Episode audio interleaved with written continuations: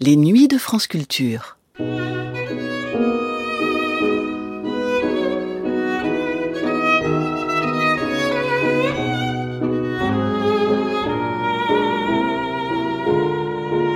Germaine Taillefer n'était pas qu'une compositrice exceptionnellement talentueuse. C'était aussi une femme du monde, qui fréquente les nouveaux salons parisiens. Amie de Picasso ou Modigliani dans leur jeunesse, elle sort avec Cocteau, rencontre Colette, et vit des moments insolites de la vie mondaine, qu'elle relate dans ce sixième entretien au micro de Michel Manol, diffusé pour la première fois le 10 janvier 1975. L'occasion d'entrevoir l'atmosphère particulière qui régnait dans le Paris des années 20 et 30, où des legs de la sociabilité du 19e siècle étaient encore tangibles, autour de figures comme Étienne de Beaumont ou Anna de Noailles. Des scènes de la vie mondaine donc, avec Germaine Taillefer, c'est tout de suite dans les Nuits de France Culture. Les années d'après-guerre sont celles de votre vie mondaine, cher Germaine Taillefer. Vous avez fréquenté les salons que nous a décrits Marcel Proust, ceux de la princesse de Polignac, des Godebski, de la princesse Murat et du comte de Bourbon, le comte de Bourbon, dont les balles nous ont été décrits euh, d'une manière euh, si merveilleuse par euh, Raymond Radiguet dans le bal des comtes d'Orgel. Et je crois que Bourdet en a parlé aussi dans La fleur des pois. Racontez-nous d'abord la soirée chez les Polignac où se trouvait Anna de Noailles. Eh bien, Anna de Noailles était une personne très, très vibrante, comme on sait, qui donnait une importance énorme, et il fallait qu'il y en ait que pour elle. Elle ne pouvait pas supporter que quelqu'un osât parler ou même discuter avec elle. Elle parlait sans arrêt.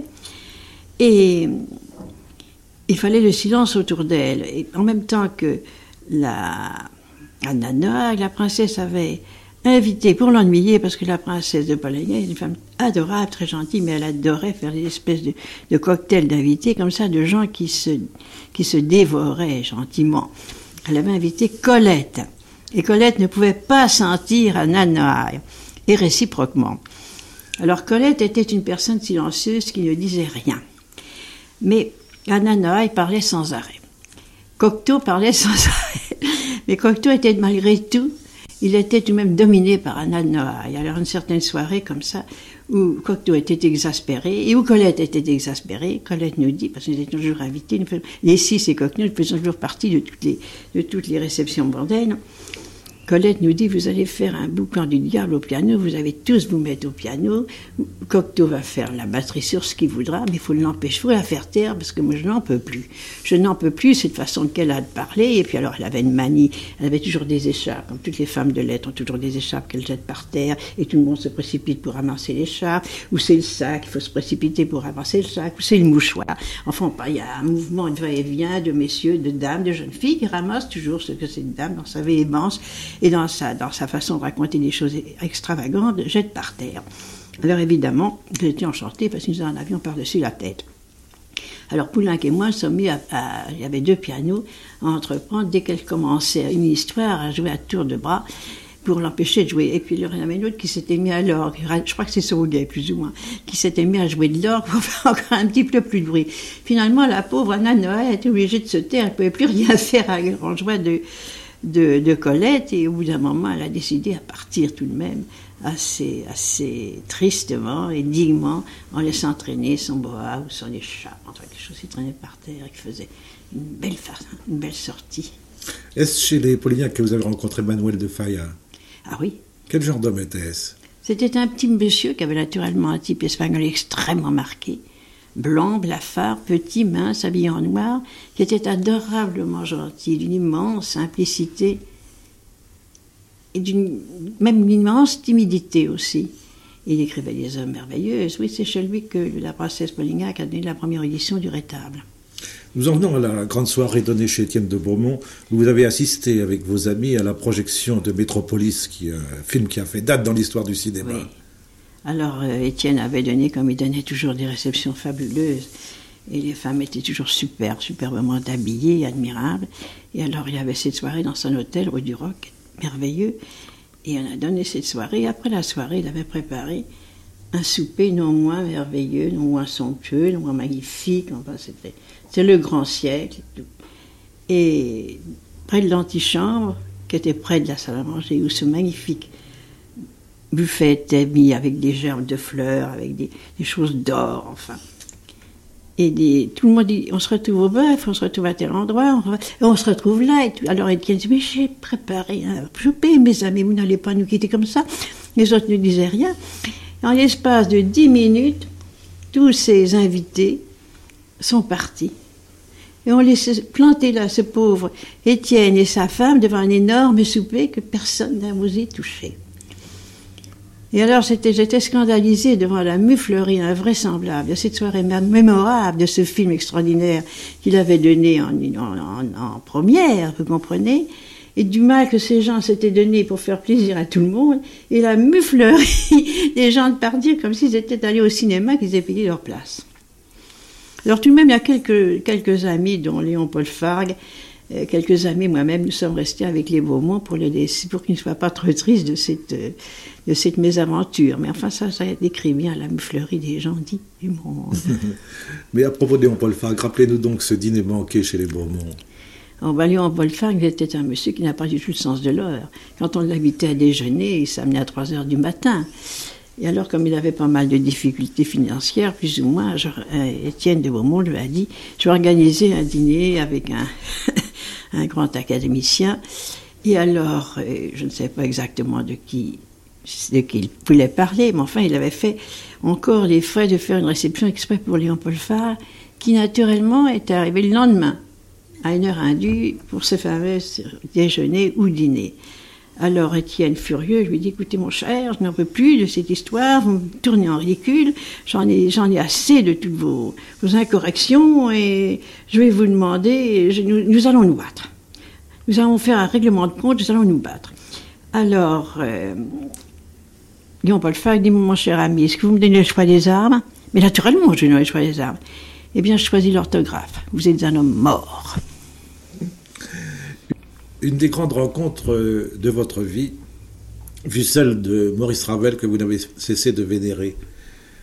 Est-ce que vous ne rendiez pas chaque semaine chez lui à Montfort-l'Amaury avec, euh, avec d'autres amis, avec, euh, avec Léon Paul Fargue? Non, pas Léon Paul Fargue, mais Gaston Bergerie qui s'occupait. Qui, avec Roland Manuel aussi. Roland Manuel aussi. Eric Satie. Oh, Eric Satie, c'est la bête noire. Il l'aurait mis à la porte. Ravel était la belle noire d'Eric Satie, puisque c'est à cause de Ravel de, mon amitié avec Ravel, de mes fréquentations avec Ravel, que, oui, en effet. qu'Eric Satie a décidé que je n'étais plus sa fille. Mhm. Et oui, nous allions chez Maurice Ravel à Montfort-la-Maurie. Est-ce qu'il vous impressionnait beaucoup? Non. Non? Absolument pas. Sa musique m'impressionnait, mais pas lui. Parce que c'était un homme timide et gentil. Mais vous étiez timide aussi, vous Moi, j'étais timide aussi, bien sûr. Vous étiez très intimidé parmi toutes ces célébrités. Très intimidé, mais Ravel, c'était difficile de l'être parce qu'il était très gentil, il était très à l'aise. On avait l'impression que si on était aussi timide que lui, ça le gênait, vous comprenez? Alors, il nous faisait faire des randonnées. Il adorait, il adorait faire d'immenses marches. Alors, on marchait des heures et des heures et des heures en pleine bosse, comme ça. Et on s'esquintait. Alors, moi, pendant j'en pouvais plus. Il me disait, si, il faut marcher, ça fait bien, c'est très bien, c'est très bien. Comme ça, après, nous allons rentrer à la maison et faire un bon goûter. Pour en faire de bon goûter, il me disait, ben, maintenant, au piano, puis je vous mets le sac du printemps. Est-ce qu'il n'aimait pas bricoler comme vous le faites vous-même, peindre des meubles par exemple Mais oui, il bricolait, il faisait des peintures de meubles, il avait des, petites chaises directoires qu'il avait bricolées avec des incrustations de bois et tout ça, il faisait des choses merveilleuses. Mais est-ce qu'il n'avait pas aussi certaines obsessions Si, qui étaient assez, assez, impressionnantes. Par exemple Il avait un petit, un petit aquarium tout petit où il y avait que du sable.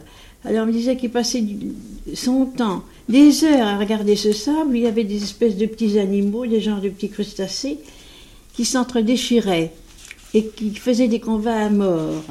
Et alors, quand il voyait que le sable commençait à remuer, alors il regardait, il voyait des soubresauts de sable. Puis quand c'était fini, il n'y avait plus que des morceaux épars, des petits squelettes et tout ça. Il était fasciné par ça. Et quand il se promenait en autobus? Il pensait toujours que si quelqu'un tombait, la tête broyée par un autobus et tout ça, il parlait de choses comme ça. Enfin, c'était assez impressionnant. C'est impressionnant, oui. Est-ce que Ravel vous a donné beaucoup de conseils? Beaucoup de conseils, oui. Et puis, c'était surtout en conversation. Vous comprenez, il me disait, si vous voulez bien orchestrer, prenez une valse de n'importe quelle valse et puis euh, orchestrez 20 fois différemment la basse avec les instruments de l'orchestre. Est-ce qu'il vous demandait vous paraissait difficile? Ah, impossible. Orchestré de 20 manières différentes. Pam, pam, pam, pam, pam, pam, pam, pam, pam, pam. C'est des tours de force. Alors évidemment, c'était une technique de l'orchestration. Moi, je ne pouvais pas le faire. J'essayais de le faire. Au bout d'un moment, je ne savais plus quoi mettre. Mais il vous a appris beaucoup de choses. Vous lui devez beaucoup en matière d'orchestration. Je lui dois beaucoup, surtout parce qu'il m'a encouragé. Et il me disait toujours que j'avais le sens de l'orchestre, qu'il fallait continuer.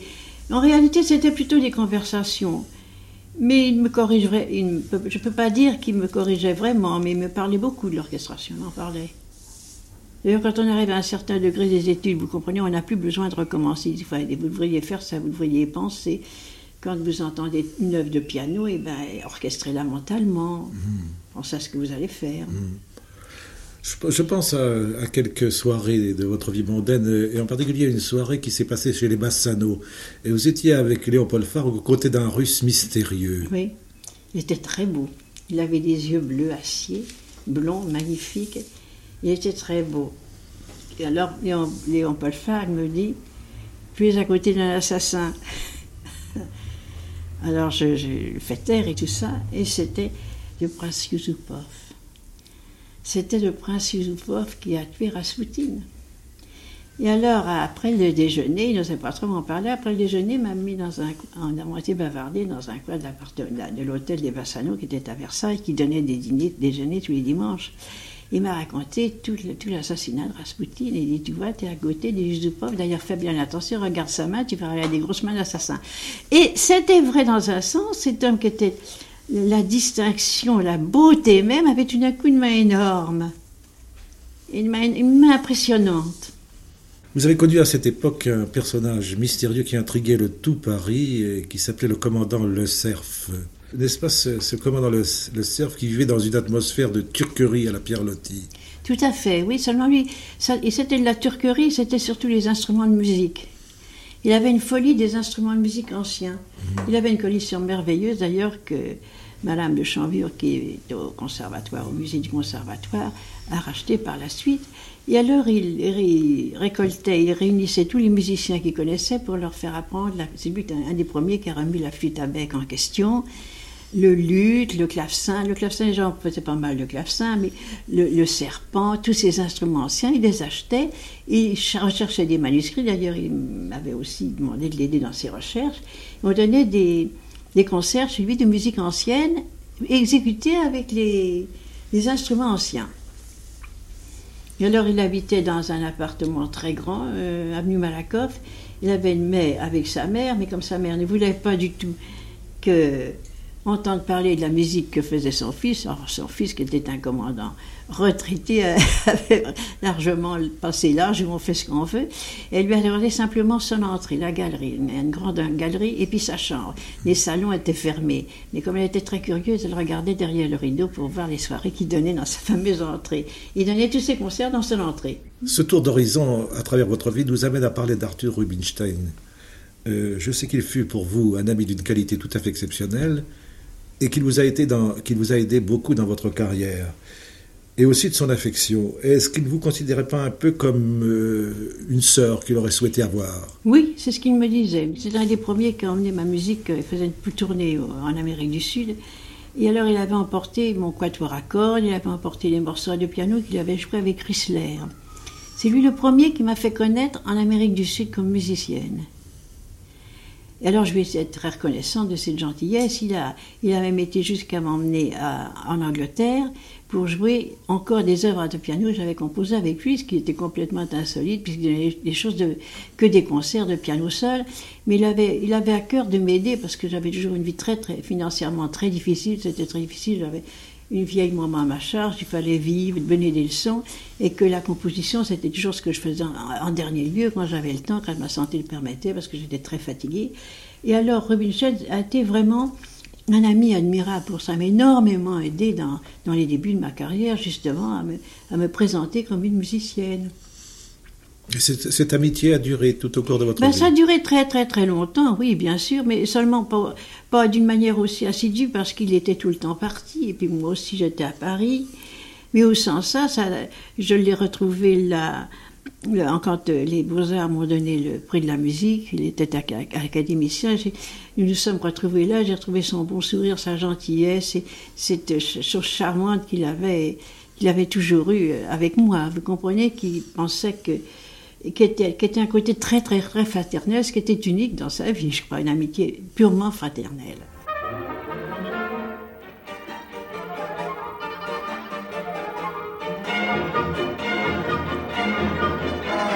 C'était le sixième de dix entretiens avec Germaine Taillefer au micro de Michel Manol, diffusé pour la première fois le 10 janvier 1975.